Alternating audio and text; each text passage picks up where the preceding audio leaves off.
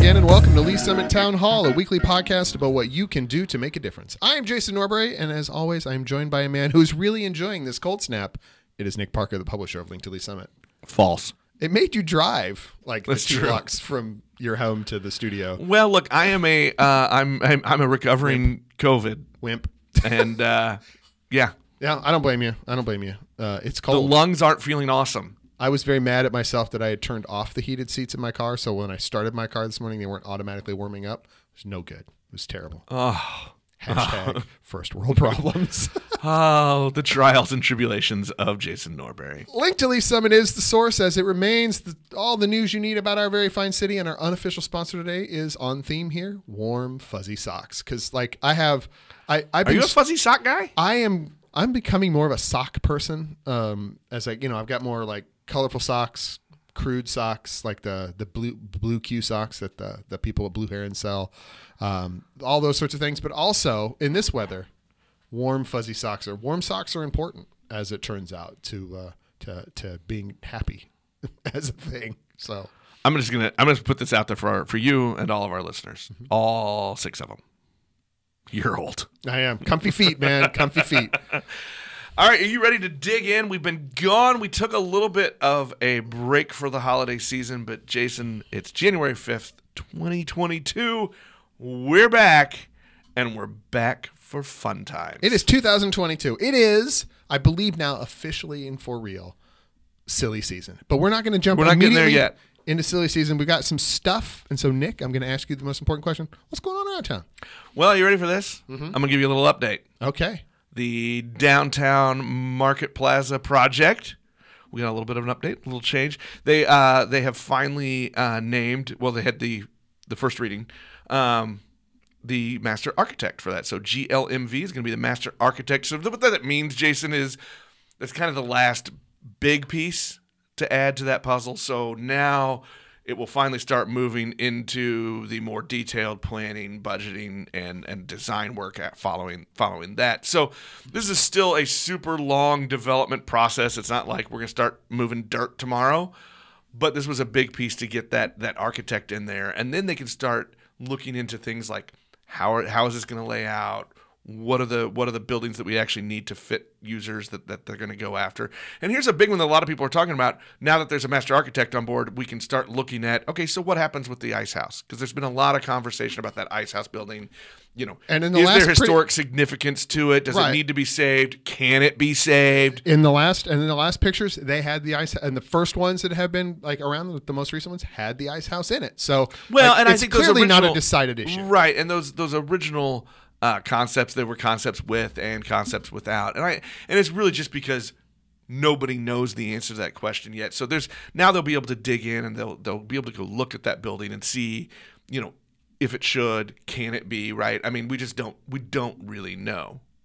And so we'll get we'll get to that. We'll keep everybody updated as it goes on. But look, this is kind of an exciting project. It includes some out, outdoor performance space, which voters voted on a long time ago. I'm still waiting for this to happen, um, but it's obviously grown from that to include some other things, including a new permanent home for the farmers market. Which, if you don't know, the Lee Summit's downtown farmers market is really one of the most the biggest and most used, most attended market in the metro area. So it's it's it's kind of a big deal, Jason.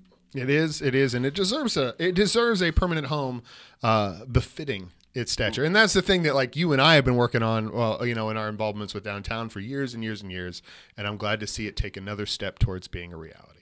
Right. So as things change, as we get updates, as as some of that planning process starts starts going, we'll be able to uh, pass along some of those updates to you. All right, more council stuff. So Jason, I think we have to talk in low voices for this one. All right, we're going to keep this on the DL. Because if you remember the last local election cycle, I I do. I mean, it's Four hard- year, it's four years ago. This Right. was four years ago. the big topic, the thing that changed everything or drove conversation centered around agreements between the city and the public safety unions, the fire and the police.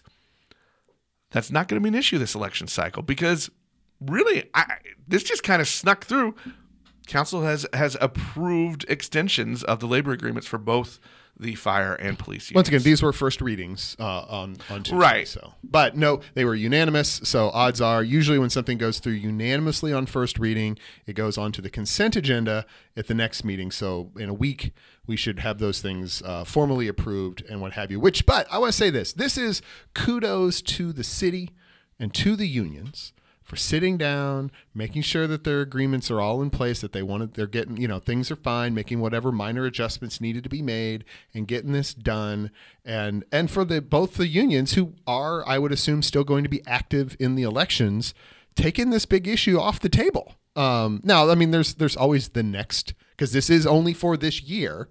Um, it was a, just an extension for the year. There's always the next negotiation to be had, but it will be less of a pressing issue for we're not trying to nobody's creating or walking up to a fiscal cliff um, and causing all sorts of issues. Well, and I think it saves the people the political spectacle that that becomes when it's an election issue, and and you don't have to sift through the the hyperbole, right? right. No dias from- negotiations. Right. I mean, it just I I, I think we lost, and and I, I'm the royal we as a community here. I think we all lost kind of sight of the real conversations around that because it just became a it became such a crazy campaign issue. And if you remember, it came down to a vote at the very end from from the late Diane Seif, who changed her support, and she lost by just a few votes for her Four. reelection. I believe the number was four votes.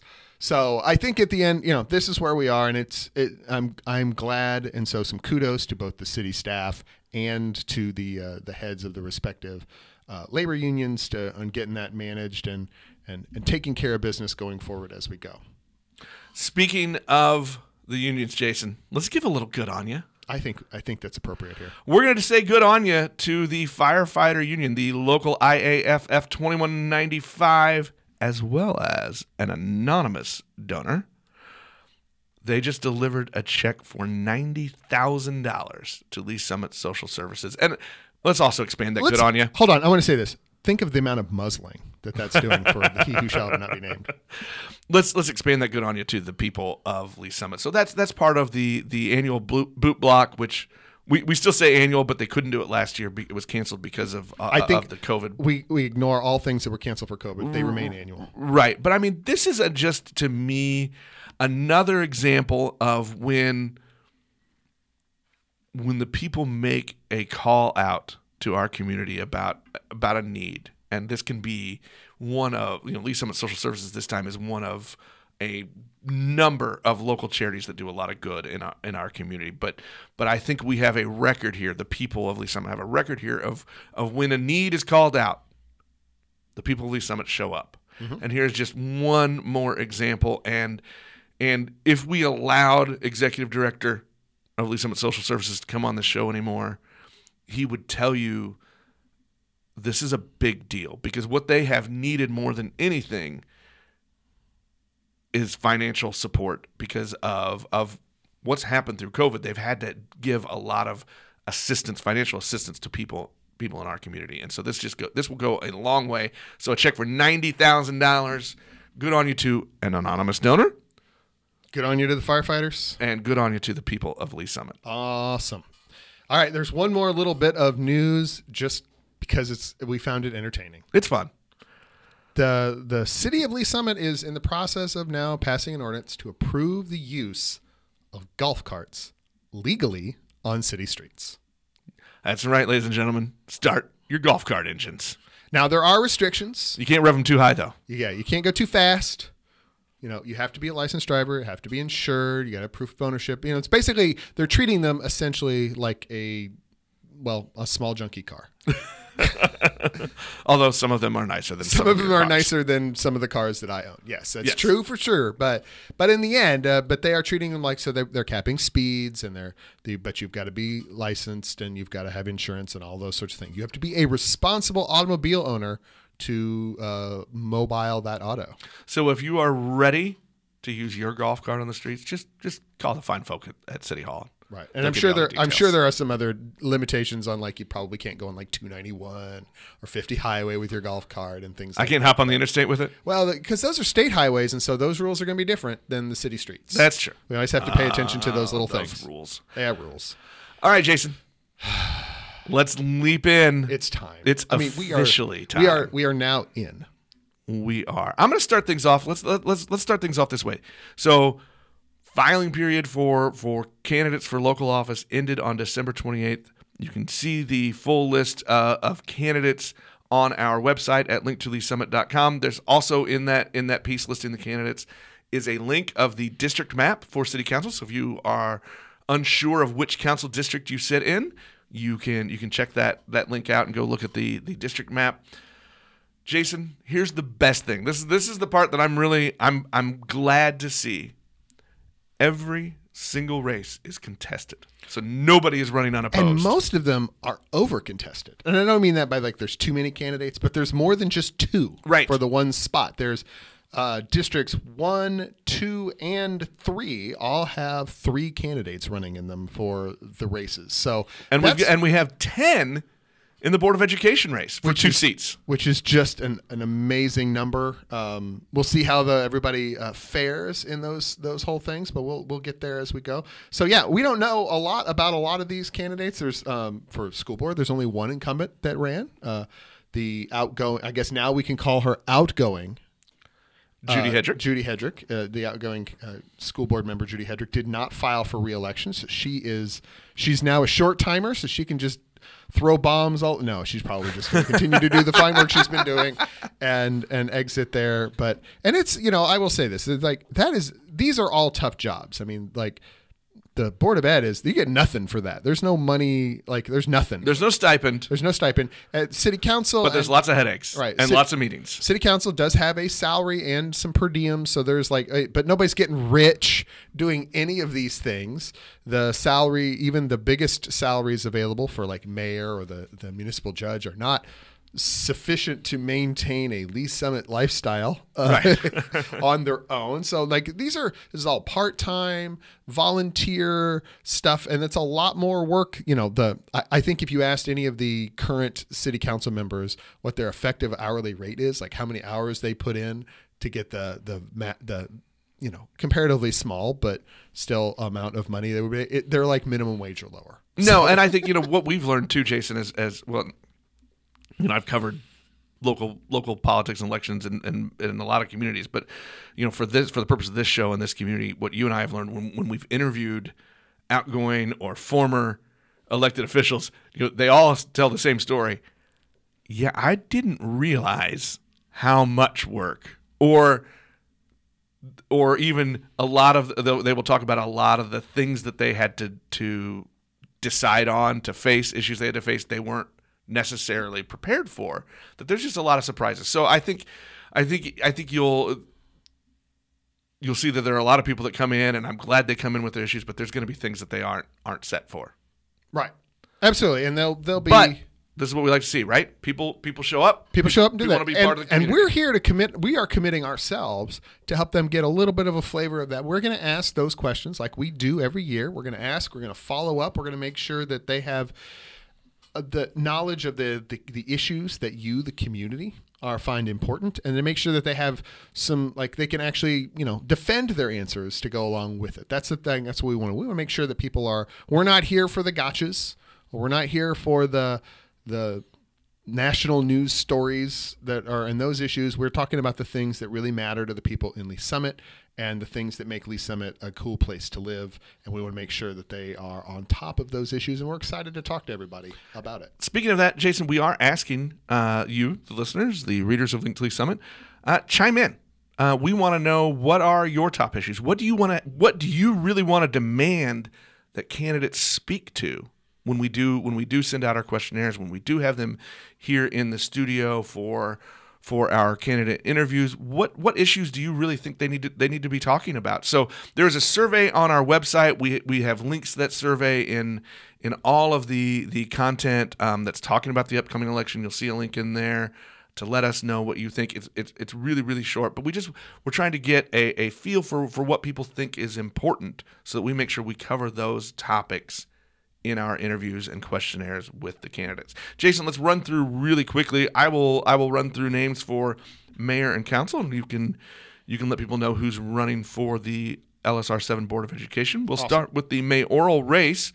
Incumbent Bill Baird is running for reelection, and he is opposed by outgoing District 1 council member Diane Forte. In District 1 city council race, we have Kirk Sonesson. Am I saying that correctly? I don't know. We're screwing these up. So Uh, apologies, apologies. apologies in advance to all of you. Um, Mia Pryor is running as well, and a, a candidate we've seen a few times before for District 1 City Council, Robert Dye, is also running there. In District 2, we have Storm Dillenschneider, John Lovell, and Lorenzo Harrison. For the District 3 Council seat, we have Jose Beto Lopez. He is the incumbent right now and current mayor pro tem. He's running for reelection. Ted Deal and Janice Gordon are also running for District 3. And District 4 City Council race, we have the incumbent Bob Johnson running for reelection. And then we also have Faith Hodges, who has who has filed to run in District 4. All right. We do have a contested race for municipal judge, uh, which is a thing that happens every, I don't know, four, Now and then. four or eight years or so. Um, and just for those of you who do not pay attention, there are two municipal judges, and they do run on four-year cycles, but they flip, you know, they're back and forth, much like the council seats are. Uh, this year, uh, the incumbent judge, uh, Dana Altieri, is running for reelection, and opposing her will be Josh Peter. As for the Board of Education, gotta take a deep breath here. There are a lot of names. There are these are for two open seats. Uh, there are ten people running: uh, Larry Anderson, uh, Ann Gaines, Melissa Foxhoven, Mike Allen, our sole incumbent running for reelection, Joseph Yagaginski or Yakaginski. I apologize to Joseph for that. I'm sure he'll tell us how to pronounce his name in time. Heather Eslick, Jennifer Foley, Scott O'Brien, Sophia O'Neill, and William Lindsay. And again, all of those are on the Link to Lee's Summit website, so you can go check that out if you want to if, if you want to go back through and run through those names. Jason, there's one other thing that is likely to get put on this ballot in in April. Yes. There is. So, um, as uh, on Tuesday, the city council voted first reading uh, to put a ballot issue on the election, on the ballot for April, uh, for a proposed sales tax increase for public safety.